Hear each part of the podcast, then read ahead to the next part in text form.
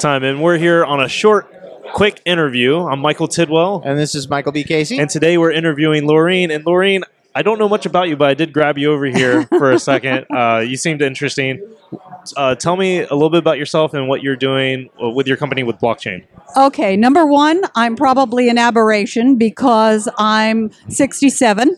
So, therefore, my generation does not know much about blockchain or That's even fair to say. cryptocurrency. Yeah. This is a new area, but I'm with a group called airy.org, and my son got me roped into this.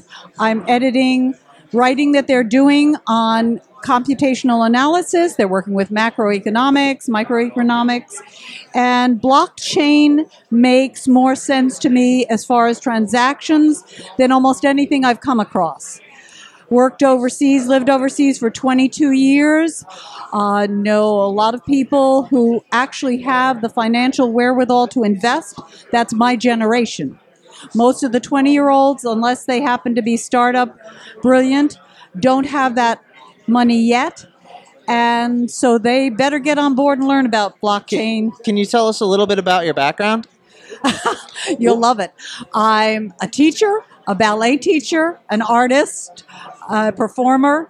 I performed around the world. My artwork has been sold overseas, and I've taught dance for 22 years overseas. You look like a dancer.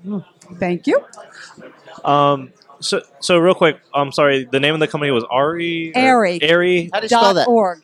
A Y R I E. and y- uh, I'm sorry, y'all were doing, y'all were investing in blockchain ideas recently. No, uh, are- they're actually writing. Uh, right now, they're in the process of writing a book on computational analysis, but they also work in macroeconomics.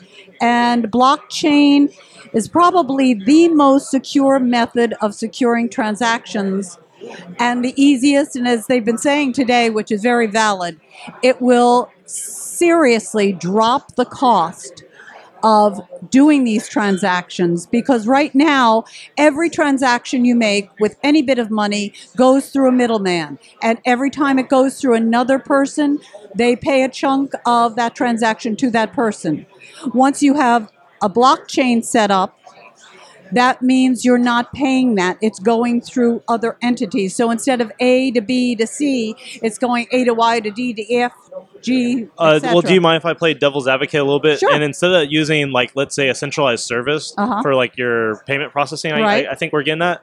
Um, you're kind of using like this whole network uh, as, as like a middleman, and and that's supposed to be more efficient. it's not only more efficient, it's more secure because with blockchain, you have a permanent record of all transactions, number one. And you can trade with blockchain, you can trade. I can, not that I'm going to, but I can buy diamonds or lumber or cryptocurrency, etc.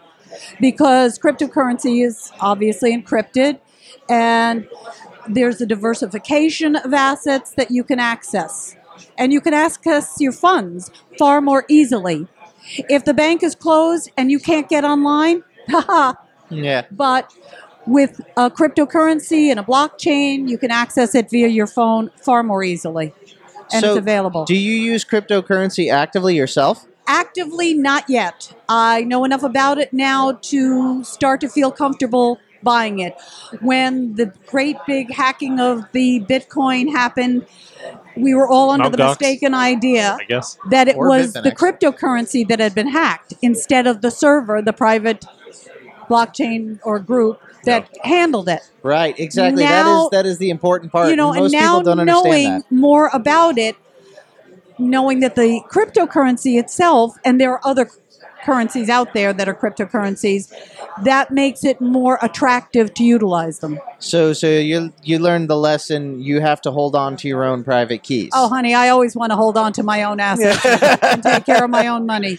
That is the only She's way to be sure that it is doing what you want it to. Exactly. Because the minute you put it into the hands of a middleman, then they have control. Yeah, that's uh, known as counterparty risk. Yeah. Yep, and it's not good. definitely counterintuitive if you want to make money. Yeah. Well, everybody's so used to, uh, especially your generation, is used to handing their money over That's to somebody else. the else. exact thing. It's my generation, and if my generation, I have friends in my age group who barely know how to email, much less bank online, buy online, use eBay, PayPal, Etsy, Twitter, Instagram. All of those things. If you don't understand them, you don't get on board now. I mean, I am in my late 60s, but I'm hoping to be another 40 years older before I quit. have So- you have you ever used a Bitcoin app? I haven't yet. Okay, so I'm not. Let me tell you, the way apps work, I'm going to have to be very sure that this thing works well before I'm going to put it on my phone. So you, you you brought up some interesting points earlier. You said um, you you can get some security benefits uh, from using blockchain, which uh, under certain circumstances I definitely believe in for sure. Um, but you said something interesting. You said it'd be it's more efficient. Now, do you think if a blockchain, like a public blockchain technology, ends up being more efficient than the current payment transaction space, that the current transaction space would just lower their fees to the point where they're they're cheaper than They can't because the minute you start paying a middleman who has to live on that salary, the minute you are competing against an entity that doesn't need to live on the salary. So, would you say that you still have to pay the the network, which is the middleman, and that Yeah, one but person? much less. Okay. Yeah. so yeah, she's not saying there's no cost, right? No, It's yeah. just saying I, it's I mean, okay. competitive. For right? for example, look at all the investment groups out there. Ameritrade has a standard nine dollars and ninety nine cents fee for any transaction if you buy stock. I can choose five other different entities. I'll pay more. So what do I do? I choose Ameritrade. They haven't lowered their fees. So this is so this is my theory, and you can take it as you want. I I believe that blockchain is a great innovation, uh, the blockchain with Bitcoin. Um, I also believe that it's it's actually a it's actually a pretty inefficient type of uh, data ledger, um, and it's almost almost like purposely this like inefficient in the way it works and and like the way mining is done and the way proof of work is done, uh, stuff like that with with uh, you know how long blocks take and stuff. If you ever have a trusted central authority Ah. I think that you're you're actually going to be able to, um, with, with that as the caveat, you're going to be able to have great more, uh, you know, a, a magnitude of more uh, efficiency. Okay, how old are you? I am 25. Okay, you're a baby. I'm 40 plus years older than you are. And I have to tell you, having been that old and dealt with as many central authorities, and all of them seem trustworthy. Central authorities are only as trustworthy as the people manning them. And the people manning them are not necessarily trustworthy. We've had major scandals in almost every central authority. A blockchain doesn't have that emotional content. And they're, again, as I said, not trying to feed their family. So if they make a record of a transaction, Some, some of the miners might be trying to feed their family. it'd be pretty hard to do that. we, we have we have uh, p- people in, in Atlanta that come to the meetup group who mine and make Uh-huh. money off of it. And well, hey, Or good. try to, at least. Hey, uh, that, that's the operating world. Try Yeah. to. So but Yeah. you still don't have the plethora of bodies trying to get in and cash in. And I certainly don't think a blockchain is going to skip to Panama with $10 million of other people's money. So I, I'm I'm 37 years old. So um, I'm, I'm a So- little, so- so little you- older than him. Right. But um, so I was hoping you could comment on because because people even my age and below, Right. we know nothing about inflation. I mean, I do just because I've studied it, but literally, I know lots of people who've never experienced it, don't know what it is because we've had so long without it. Right. So if you want to comment a little bit about your experiences with inflation, um, is there anything you would note? Okay. Inflation is one of those kind of amorphous things. They give designations to it, they give causes to it, they say it's good, it's bad, whatever. Basically, if you look at cycles, economics goes up and down and up and down, just like the market. And basically, the only advice I can tell people is the same thing Warren Buffett did write it out. If you're in there for the long haul, you this market looks like it's going to go up, and that's great, but it will also go down. And the only assurity you have is to ride it out long term.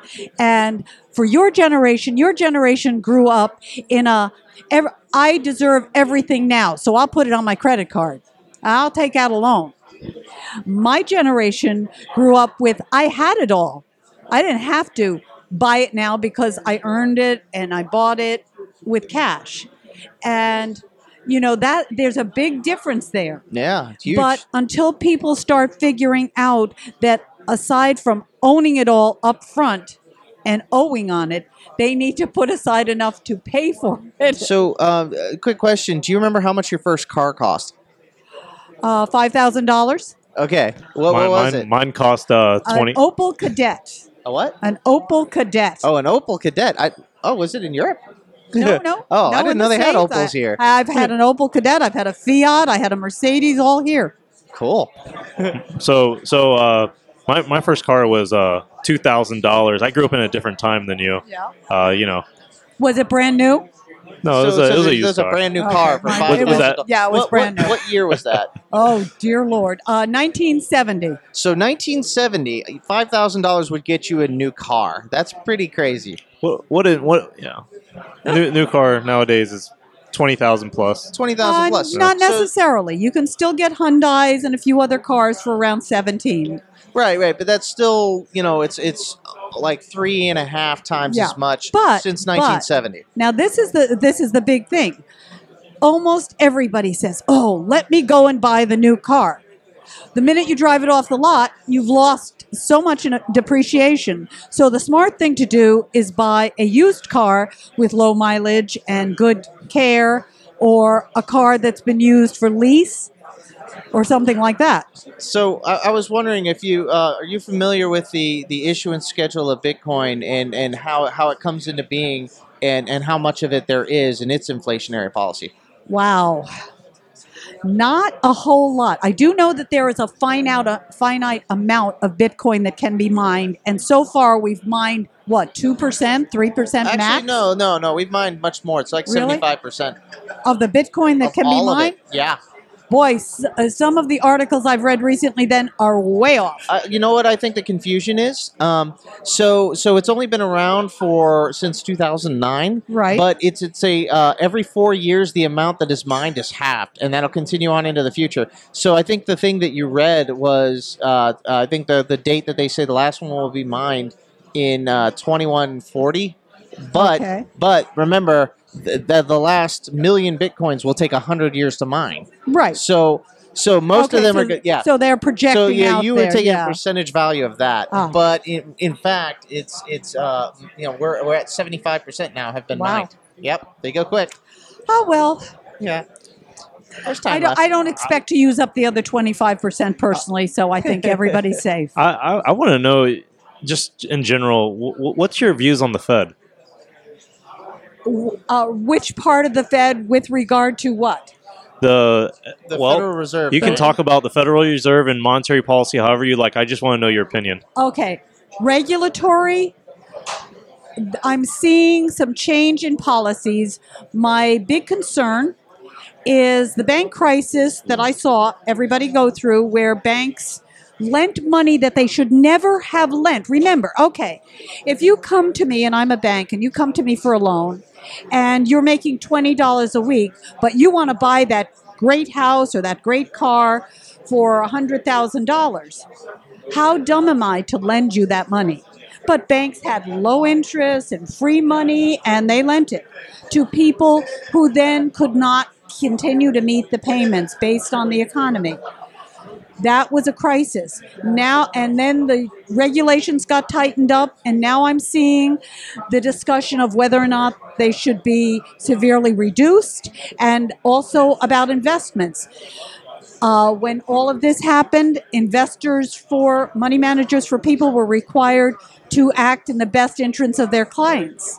Now they're talking about backing off that. How would you like to give? We're talking blockchain to middlemen. How would you like to give your hard-earned money that you are hoping to live on in retirement to a money manager who doesn't have your best interest at heart? How do you do that? Ooh, That's true. I- Yeah, I'm way ahead of you. well, if you if you do that, don't you think you should be the one to manage your money? Well, you know, as far as the 401ks go, are, are- I think we're automatically using some kind of money manager with, with Yeah, but choosing fun, those. okay, funds are different perception wise than individual money managers for say stocks. Okay. Okay, an investment account. You go to an invest, uh, investment broker and you say, "Oh, you know, I want to be in stocks or whatever," and he says, "Oh, this stock looks really good," and blah blah blah. To him, it really doesn't matter whether you lose or win. He's going to make the same amount of commission for dealing with you as either way. But a fund manager, usually a fund has more than one manager, like Vanguard. Yeah. Vanguard has some excellent managers. Uh, the think uh, we're going to have to wrap it up pretty Yes. soon. Uh, Laureen, it's been so nice to talk to you and get your Very Thank opinion. you. nice to meet Uh, it's always good to see a different perspective. It was well, you know what? Awesome. I'm looking around at the people here and I see a huge age group difference, and a lot of the older people are already in the financial Mhm. world. I'm not. So this is kind of, you know, a difference for me too. so, where can people find out more about what you're doing and, and yourself if you Uh, want to give a plug? Airy.org. Okay. They'll have a couple different uh, sites that they can get on Twitter. I think they have an Instagram, and Thank you so much. Thank, Thank you. you. much. have a great day, guys. Yeah. too. Thanks.